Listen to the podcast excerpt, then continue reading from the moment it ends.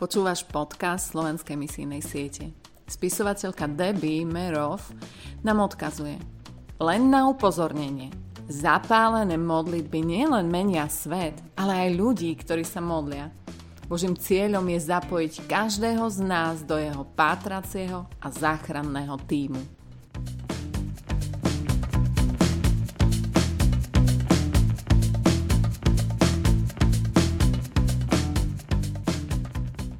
24. mája Etnická skupina Kapu v Indii Los zakončuje zvady a rozsudzuje mocnárov. Príslovie 18.18 Počet etnickej skupiny Kapu v Indii je 15 miliónov 310 tisíc. V originále ich názov znamená buď farmár alebo ochranca – Niekedy sú nazývaní aj podľa svojej príslušnosti ku kaste ako vodcovia. Pôvodom sú vojensko-poľnohospodárským spoločenstvom, ktoré sa venovalo vojenskej službe a v čase pokoja za farmárčením. Kapu boli obyvateľmi štátu Andhra Pradesh, ktorí emigrovali z juhu takmer pred 2500 rokmi. Vyklčovali lesy za účelom obrábania pôdy a vybudovali si tu obydlia – Dnešní kapu sa spojili za účelom boja za svoje politické práva v oblasti kastového systému, založili taktiež poľnohospodárske zväzy na ochranu svojho spôsobu života. Veľké množstvo z nich sa zameriava aj na oblasť hospodárstva, umenia či vzdelania. Sú prevažne hinduistami, žijú medzi moslimami a inými hinduistami Južnej Indie. V minulosti boli v štáte Andhra Pradesh úspešné misijné aktivity, ktoré mali za následok obrátenie sa ku Kristu.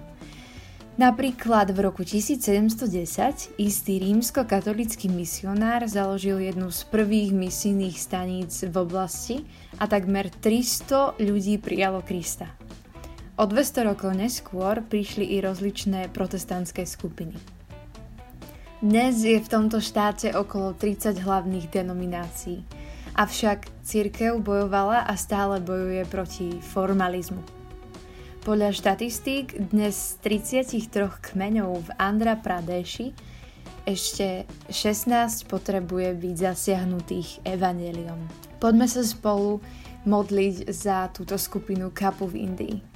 Drahý Bože, ja ti ďakujem za to, že táto skupina KAPu má možnosť vzdelávania, že má prístup k umeniu, že sa môžu živiť hospodárstvom a ďakujem ti za to, že sú tam kresťania, ktorí vyvyšujú tvoje meno, e, že kapu môžu počuť o tebe, Kriste. Ja ťa veľmi prosím, aby si konkrétne zasiahol ešte týchto 16 kmeňov, prehovoril k ním hospodine cez ľudí, ktorí tam sú, aby si rozšíril svoje evanelium stále viac a viac, tak aby tomu oni rozumeli, či to bude cez umenie, cez vzdelanie, cez prácu, cez hudbu, cez tanec alebo cez obyčajné rozhovory s ľuďmi, Pane, aby, aby poznali Tvoju lásku, aby pochopili, že Ty si za nich zomrel, Kriste, a že Ty si jediný cesta, pravda a život.